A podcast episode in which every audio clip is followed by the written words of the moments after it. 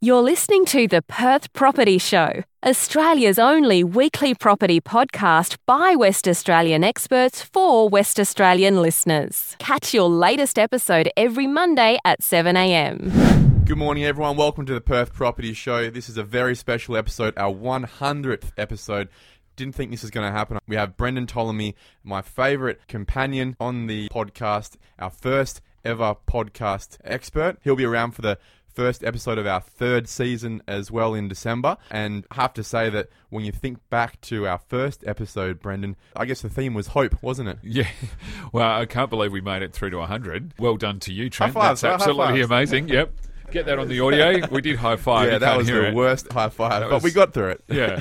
Uh, so, yeah, one hundred, which is amazing. And it's really timely that we've come from the message of hope back in episode number one through to where we're sitting now in our overheated, crazy market in episode one hundred. At, and that turnaround in terms of going crazy market has only been a few months. It's just unbelievable. Is the theme here disbelief, or can we be a little bit less humble and say, we've been talking about this for a couple of years yeah. and it's finally happened? Which one is it? Well, I'd like to tell everyone that we have been telling everyone to buy property. Yeah. There's absolutely, that is clear in my mind. The evidence is recorded. Yeah, absolutely. Yeah. But it is head spinning for us at the moment in terms of the volume of work coming through our system, the volume of sales out there in the marketplace, the sheer drop in listing numbers, all of the, the, these factors that are going together. The fact that we had a pandemic that started on the fourteenth of March, we came out of it and suddenly everyone's motivated to do something. It is quite an amazing study in human behaviour and consumer confidence, just turning around and going completely the opposite direction to what you thought. You know what's funny? The last time we had a World Black Swan event, we did the same thing. Yeah. I find that quite interesting that West Australia seems to buck the trend. Yeah. When everyone else is freaking out, we turn into that uh, safe haven, both ec- economically but also culturally. Yeah. And uh, I guess we have our mining industry to thank for that, because usually Uh, the second that the world falls apart, the more vulnerable economies like Brazil, which are our major competitors in the iron ore space, they fall apart a lot quicker than us, yep. if we ever did, and therefore the price of our product goes up and things start moving pretty quickly. The G S T money starts coming through, the royalties start coming through, and you know we sit pretty, pretty and I think the same thing happened ten years ago, wasn't it? Yeah. We just benefit from being counter-cyclical to the East Coast. So all of that incentive that goes into making sure that places like Sydney and Melbourne uh, rebound, we end up benefiting from. So monetary policy at the minute with interest rates, uh, front page of the, the Fin Review on the weekend was, was talking to the fact that interest rates will stay low for the next three years. Uh, when was the last time that you could confidently go and borrow money at probably the lowest interest rate you're ever going to see, with the R B A bank governor saying, it'll be okay, mate, that'll be that way for three years. That's amazing. Brendon, you chat in some pretty sophisticated circles regularly in the property and finance space. I'd like to hear if you've also heard the same things as me. Uh, I'm hearing that we will have a rate drop in November, and we very possibly will be seeing negative cash rates next year. Yeah, look, I've heard those same rumours, Trent. Um, I can't believe that uh, the Melbourne Cup uh, rate drop might be on. It seems like every single time there's a Melbourne Cup on, there's talk of a, a rate drop in the last few years. And, and it's just actually stunning that we would be sitting here seeing interest rates drop further than what they are at the moment. That leaves us with a head, head spin, um, especially considering that we're at the start of Uh, a fair bit of panic buying out there in the marketplace. Then we're saying we're going to add cheaper money to it, and we're also going to help you qualify for that money easier in terms of the responsible lending laws uh, being wound back. Exactly. It seems crazy, doesn't it? And that's why, in my opinion, it's not really the mining industry. The mining industry is a great foundation for our economy in Western Australia, but the reason we actually have booms and busts is because given how small our market is on a population and supply basis, and given that we run a counter-cyclical market to the East Coast, the second that we generally start to see pressure from demand and supply, it always seems to line up with the wrong monetary policy. Absolutely. For, you know, the, the counter-cyclical monetary policy, which just adds fuel to the fire. So when we don't really need stimulus, we get massive stimulus. Yep. And when we do need stimulus, we're left in the trash can. Yeah, Yeah, absolutely. Yeah, and so, you know, we've been sitting around the, the constant conversation I am having with other people in business um, across a broad sector is we've been sitting around for the last five years waiting for things to bounce back, certainly in the property market we have, and all of a sudden this, the switch has been flicked and here we are uh, coming out the other side. But why, why didn't it happen in the last five years? Where was that consumer confidence? Why weren't people spending money in our marketplace? Yeah, where was the money? Yep. We've been saying it for a while, but I think we've said it before us. There is a lot of money in Western Australia. It's a very dormant, sleeping giant level of money. And it's not just in the western suburbs. It's across Perth where people have just been sitting back waiting for that time. And it seems like uh, that time is now and everyone's switched on the telly and seen someone say, property is going well, let's buy. And uh, the, ca- the checkbooks are out. Yeah, yeah. Yeah, and then that, that kicks into that liquidity question. So we obviously know that we had a lack of money in the marketplace over the last few years, in particular going back to those responsible lending laws. We know the banks were making it really difficult for their customers to actually get any money out of them to go and do anything. That especially hit that, and again, a policy that was made for potentially the Sydney, Melbourne, Brisbane market, that hit our market really, really hard, made it really difficult for our recovery. We had a, a couple of little spikes and a couple of little uh, green shoots. Done a few presentations over the last few years with that being the title of the presentation, uh, and we just could never get enough traction to actually turn it around. Because we had no stimulus. Yeah, and we didn't have that stimulus and we didn't have the money in the marketplace. So, and it would seem now, in just the short bit of rear view mirror we've got over the last couple of months, uh, and what we're seeing in transactions at the moment is you're completely right. There was a lot of people paying down their debt, putting reserves of money away and waiting for the, the time that they thought was right to see that uh, they could confidently go out and spend that money, and it's happening right now. I also think that uh, the deferral of home loans has been a big factor. Um, look, I'm not sure about you, but I think a lot of people who have deferred their home loans and also not gone on a holiday or two this year, they probably got an extra five, ten, fifteen grand in the bank than they would have normally at this point in time, just because they haven't been paying their mortgage off for their choice, uh, and they haven't spent that extra money heading to the ski fields or heading to, you know, America or Southeast Asia, and uh, that leaves people a bit more confident to go, you know what, I've got that extra buffer now, and I do think that I want to invest into the market. A lot of my mates have made so much money in the share market and I got, didn't get in. Yeah. Uh, properties for me, and that extra liquidity has been a big factor as well. Yeah, absolutely. And yeah, don't forget Bali on that list of uh, mm. places that Perth people love to spend their money. Yeah, certainly we're, we're seeing the effect of that. There's a lot of stimulus there in terms of bringing that initial cash, so potentially the the deposit type cash. So you think about the superannuation removal or the withdrawal that potentially gave people twenty grand in their back pocket to go and spend. Uh, and then you think about some of the uh, the building bonuses. So the building bonus and the um, home builder grant, both of those can bring you forty-five thousand dollars. Then you add in your first home buyer grant. There's some other bits and pieces there that can really push you up in terms of a, a huge amount of money to go and build a house. That's a person potentially that didn't have any money sitting in the bank account prior to or post-COVID. It's all well and good to have this level of, of disbelief, and it's I, for, for me, it's a good problem to have. But I also see that wherever we feel like we're a little bit out of control with how quickly things are changing in, a, in our world, there can be risks involved. And as a valuer, you guys always have to look at the potential risks of how quickly things are moving, and, and therefore try and find strength in the depth of the market as to how long it might move this way, and if it might not rebound back with, you know, what skeptics would say would be a time frame of March next year when people have to get people getting evicted and they're coming off JobKeeper. Do you have any messages or thoughts to your staff members when valuing things to maybe not get too ahead of themselves? Yeah, look, our job is always to analyse the existing market, as in the market that's uh, occurring at that point in time. So definition of market valuer is a transaction between a willing buyer and a willing seller as at the day that we go and inspect the property. Some other bits and pieces in there. They can't act with uh, with compulsion and can't be compelled to go and buy the house, et cetera, et cetera. So, can't be related. Yeah, that's so that's what we start going back to in a rising market. Unfortunately, a falling market, Uh, our job is relatively easy in that we have data to say, uh, sorry, we can be pessimistic, so to speak. And I shouldn't say it's easy because all my, my team members will kill me. Um, yeah, so not the nicest valuing in a, in a downward market is, is extremely difficult, but we do, it feels a little bit easier to um, understand where that market's going. And obviously it, tra- it moves backwards slower than it takes off forwards or upwards. So right at the moment, our tip is to go and find the most recent settled sales evidence for us to do our valuations. And we need to make sure that we're on the money in terms of what's the latest offer that's that's happened on the weekend. So we end up spending time talking to agents a lot more, understanding what the trends are, what understanding what the popular product is, and making sure that as we value properties, that we're following it up, but but with caution. Uh, so one sale uh, at a high level doesn't make the whole suburb increase in value overnight. We want to see evidence of that happening more than once, and usually we want three or four sales in our report to, to prove that.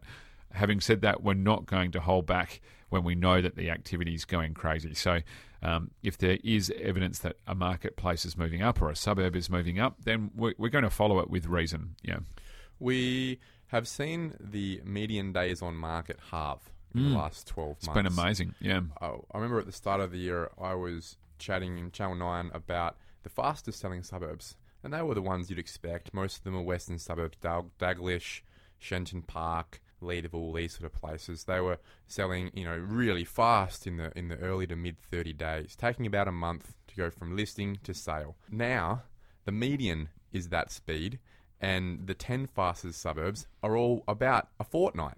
Yeah, it's unbelievable. When was the last time you saw that? Yeah, well, right in the boom of the market. So pre-G F C, in that kind of oh four to oh seven type period, this is when we saw all of those stories where back then real estate dot com and Domain, those kinds of brand names were pretty brand new. We'd have valuers coming back to the office saying, hey, look, uh, I went to a place this morning that uh, got put on the online last Wednesday. Online. Yeah.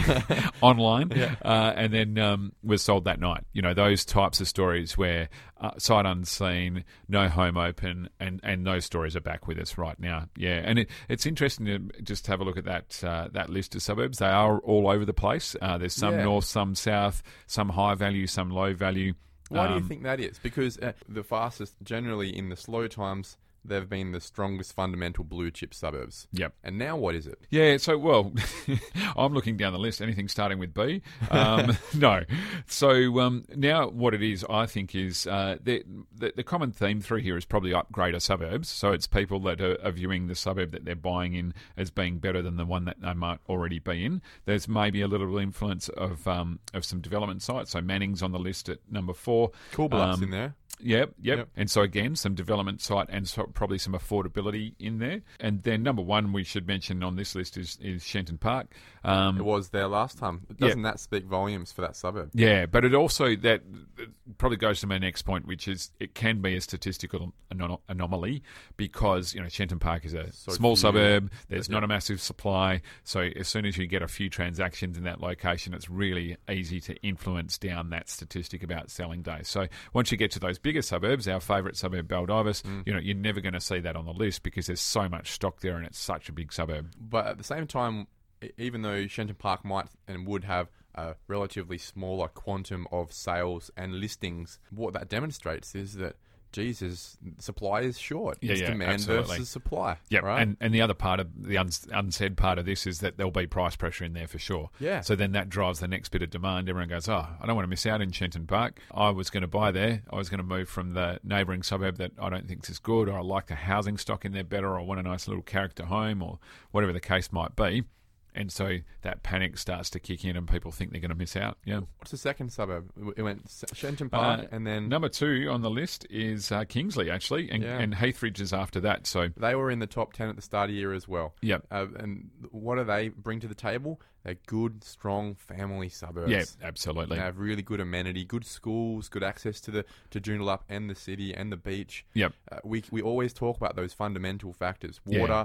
the city, activity centres and schools. And transport. And, and in this case, both of those suburbs have really good housing stock as well. Generally, quality decent homes. quality yep. four by twos um, that have been well maintained over a long period of time. Yeah. Yep. And, and because of that, people live in their house for some of the longest times in Western Australia. I remember, especially Kingsley, I think, is, has the highest number of years people would stay in their home. And what that does is obviously keep supply tight. Yeah, yeah. Yeah, absolutely. The other stat that I guess is the most concerning for me, which we've been speaking about for a couple of years now as that canary in the coal mine, is the rental vacancy rate.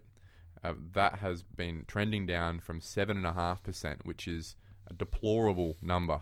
Uh, you know, in two thousand eighteen, you're very risky to own and rent property when yep. it's at seven point five percent. Um, and continually driving straight through the average of the boom in the twos. Yep.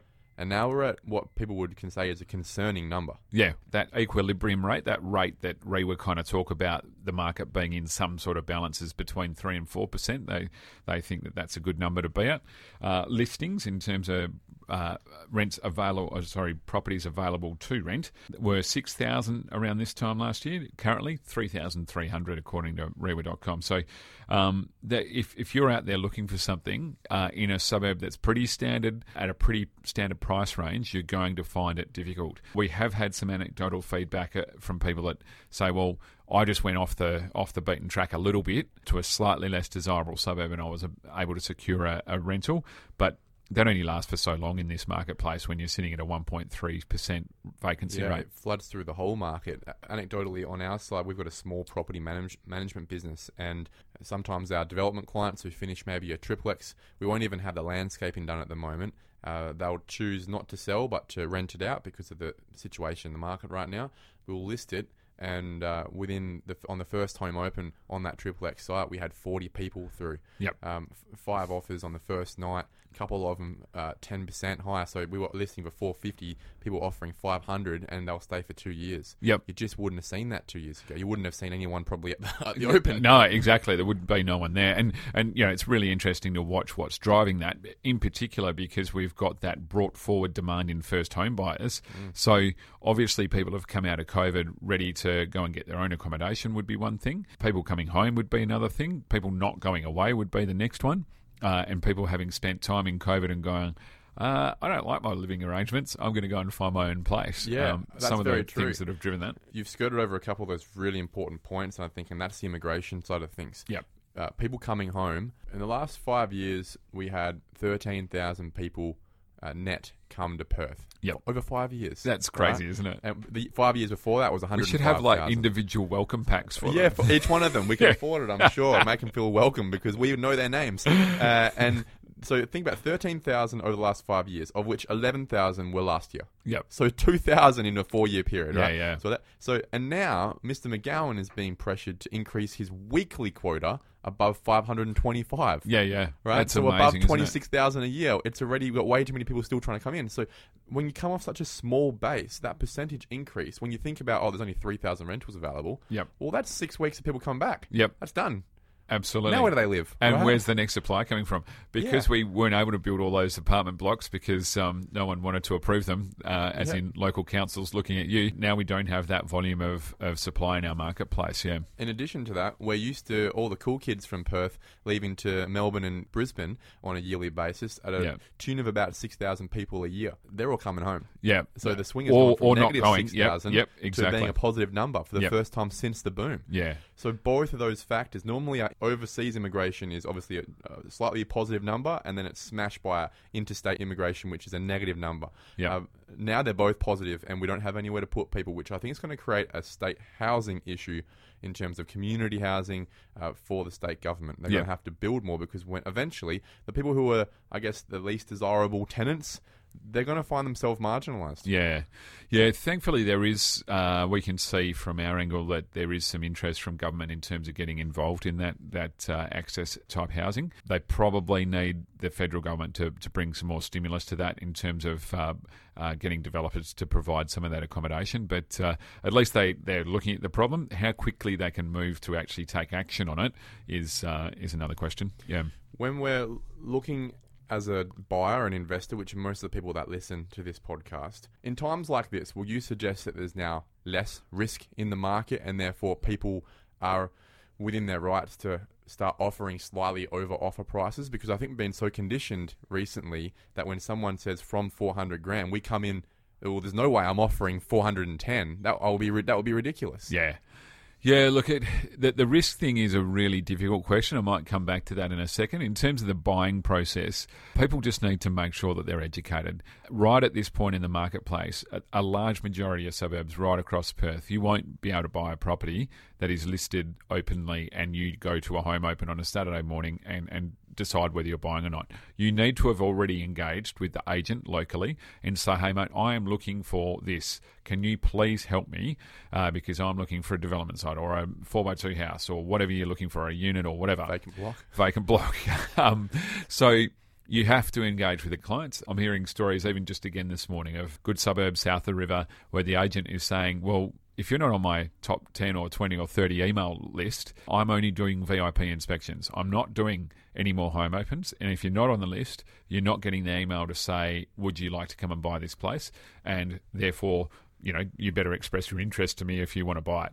Um, That's very different to a year ago, isn't it? It was different to two months ago. Yeah, so, selling um, agents really earned their bread yeah, at yeah. the start of the year yeah. up until June, right? And now yep. it feels like it's nearly a handball service where yeah. the, the property gets listed and you don't really have to do any work. Yeah. It will get sold. Yeah, if you can actually get one. Yeah. yeah if you so, can. Yes, and that's the biggest problem selling agents have right now is all of them are screaming at me going, Trent, I'm sorry, I can't even get a listing. Yeah. And so then, then you come back to that risk question and say, well, people need to be educated too on what they're buying. So my advice to people at the moment would be to go and make sure you re- research your marketplace. And, and obviously I'm referring to value there, but I'm also referring to what features you're buying in that, why are you buying in that suburb? What are you looking for? Uh, is it your owner-occupier home? Is it a uh, investment property? Is it a development site? Make sure you nail down all of the parameters around why people are buying in that suburb, why you're buying in that suburb, and make sure you understand those as you go into negotiation. So essentially what you're trying to do is de-risk whatever you end up buying because you're going to have to make really fast decisions here. And you're probably going to be bidding above someone else, whether essentially you're on maybe open negotiation or you're dealing with an agent that says, hey, look, your offer's not strong enough to win this property, you better rethink it. That's a very, very good point, Brendon. You're going to have to move a lot faster than you did have to move six months ago. Six months ago, have a look at the property, have a think about it. The agent will call you and they'll have to convince you to put in a strong offer to try and get somewhere near the seller's expectations. Yeah, absolutely. And now it's a case of move fast, be proactive, be prepared, and get ready and know exact. As long as you can tick this, this, this, the box, you got your finance ready, uh, minimize your settlement dates, and put the best offer in you can because you'll be very much out of control in yep. this situation. Yeah, and what we've been surprised at, uh, and this is probably a societal thing, uh, this time round we've moved from stock clear out to price pressure and price increases really quickly. So often in in the phases of a marketplace, uh, you get where, where we were oversupplied. You know, we peaked at about sixteen thousand six hundred properties on the market. We're down to ten thousand five hundred at the minute. Uh, you often go through a period where you clear out that stock and you can see the market moving and you can see multiple offers, but the prices don't quite start moving straight away because buyers are, are reluctant to outbid each other, so they're, they're, they're happy to miss out. They'll say, I thought that's worth five fifty and walk away. There'll be another one. Oh, there's another one down the road. Now, we've suddenly, within a month, we've moved to a, a marketplace where uh, if you've offered five fifty and you miss out, you know that the next one you're going to have to offer five seventy-five or you're not even at the table to have a discussion. Yeah, yeah. You're on the, you are on the pulse there, Brendon. I've seen exactly the same thing. August, July, yeah, it was very much that where even on our side of the equation as a buyer's agent, we were still winning a, you know, quite a few of the offers we were putting in. Uh, and if we didn't, we'll wait till next time. You know, we're, we're still being very prudent about this. Yep. And we always like to be pragmatic.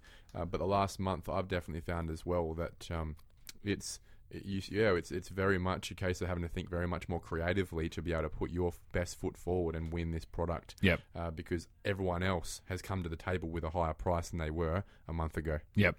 Yeah, and so again, I'm just reflecting on that risk question. So there will be people still out in the marketplace that are looking around now, and I think this panic buying will probably fall away slightly as we get to, closer to Christmas, but essentially what's that risk of our market falling in a hole next year? Are the fundamentals that are underpinning the growth now and the confidence now going to remain there going into twenty twenty-one? Uh, and that's that. That's a very much a crystal ball question. That's a population that's very, question, I think. Yeah. Will we have sustained population migration coming through, essentially? Yep. Uh, will more people see this as a safe haven, not just the expats coming home, but as the borders start to open up internationally, will visas start to open for extra work? Yep. And will people generally be saying, yeah, look, Perth's the place to be. It was the number one city in the world for dealing with this place. We decided to emigrate here. Yep. Will that sustain, just like in the East Coast over the last five years with all the student migration, will that be the thing that can sustain this? Or, as you were referencing, will it be more of a vacuum where we've just vacuumed a year worth of buyers into yep. four months? Yeah. And the more we go on, I think we're probably the former position, but I, I, I'm still not totally convinced, so don't take my advice yeah. that twenty twenty-one is going to be okay. I would say I'm leaning seventy-five twenty-five towards yeah. the former. And the the employment situation, uh, if you think about the building industry, they're they're pretty much full for a year. Mm. So if you've got a job in the construction industry and you're any good at what you do, you're going to have a job for at least a year. So that risk has gone out the window. Your mortgage is sorted out, and maybe you're going to go and spend some money somewhere else to try and make a return as well. And then that population side of things. Uh, so the population comes because There, there are jobs here, and then the liquidity question that we talked about before probably underpins the market as well. Last question, and I think this is a good one to finish on, FOMO. It's a risk. It's something that, especially when we're buying our own property, it essentially represents emotion in your decision-making criteria. Just because everyone else is buying property right now, or it seems like that, doesn't mean you have to. Yep. You may not be financially prepared, and your plan may have been, regardless of all of this, at the start of the year, you set a, a goal that in two years from now, I'll be ready. Yep. You're not compelled to buy a property now just because everyone else is. And it is a relative curve along the way, in my perspective. Just because the wave has started to move doesn't mean it's about to fall over and crash tomorrow. Yep. And if it does, well, then lucky that you weren't a part of that wave. Yes, absolutely. So the worst thing that can happen here is you get in late, overextend yourself, and be left holding the baby, so to speak, mm. uh, in terms of too much debt, not enough return, can't service that debt, and, and then have to go back to the market and dump it back into the marketplace. So, yeah, people need to be really careful that they don't get caught up in the in the trend. There are other ways to make money over a period of time. Um, obviously, you and I think that property is a great way to do things, but um, it doesn't mean that you can't come to the market later on when it has consolidated and solidified and, and those gains have been made. Okay, you missed out on that profit from bottom of the market to where it ends up before you get back to it. Uh, but If you've I, I got think, a seven percent deposit, yeah. you're still probably not ready. Yeah, yeah, exactly. And so you just do need to have to wait until the next stage. And the other other part of that is probably just to sit back and go, where do I want to live? You know, do I take the risk to go and buy in one of those new suburbs uh, that I, I was never intending on living in? Yeah. Or will I wait and try and buy something that um, suits my lifestyle in terms of a, a different location? Yeah, that's, very, that's a very great point. One thing that people generally don't recognise, especially when they get their stamp duty paid for the first time, is that transaction costs on property are immense. Yep. They're ridiculous, especially be buying as an owner-occupier property for your home. It should not be something you're compromising on, because no. you just won't enjoy your life on a daily basis. You'll be asking yourself five years down the track, why did I bother with this? If I just waited an extra year and saved that extra bit amount of money. Just as an example, I'm in Heathridge, which is a great suburb, but I really wanted to live in Duncraig. Yeah, well, and one more year of saving, you probably would have got there. Yeah, yeah, potentially, uh, and especially if if your uh, employment situation is as good as it is now, and then gets better. Yeah. yeah. Brendo, thank you very much, mate. Exciting. Number uh, one hundred. That's one hundred uh, episodes four down. Runs down the ground, makes the one hundred. Tell you holds what, the bat up. It's it's it's been a very enjoyable one hundred episodes. I never thought we would get to one hundred, uh, and I never thought we'd have this many listeners and this many questions, and and so many people uh, so involved and excited with the market. And I guess that's just going to continue. It'd be very remiss of us to finish at one hundred when the market's just starting to move. Yeah. So I guess we're going to have to go and try and smash another one hundred out. Yep. Uh, which is a lot of work, but it's something that obviously both of us are very passionate about, and is, is being able to add value back to the people that are important to us in the world, those we know and those we don't know, with, with regards to this very niche thing that we're good at, yeah, yep. which is Perth property. Yeah, fantastic, mate. Thanks for having me on. I'll speak to you soon. Cheers. Thank you for listening to another episode of the Perth Property Show. If you've only just joined the conversation, you can catch up by heading over to our website, perth property show dot com dot a u, subscribing to the podcast, or joining our Facebook page. Don't forget to tune in next Monday at seven a m for more expert insights, local analysis, and suburb spotlights. Happy hunting!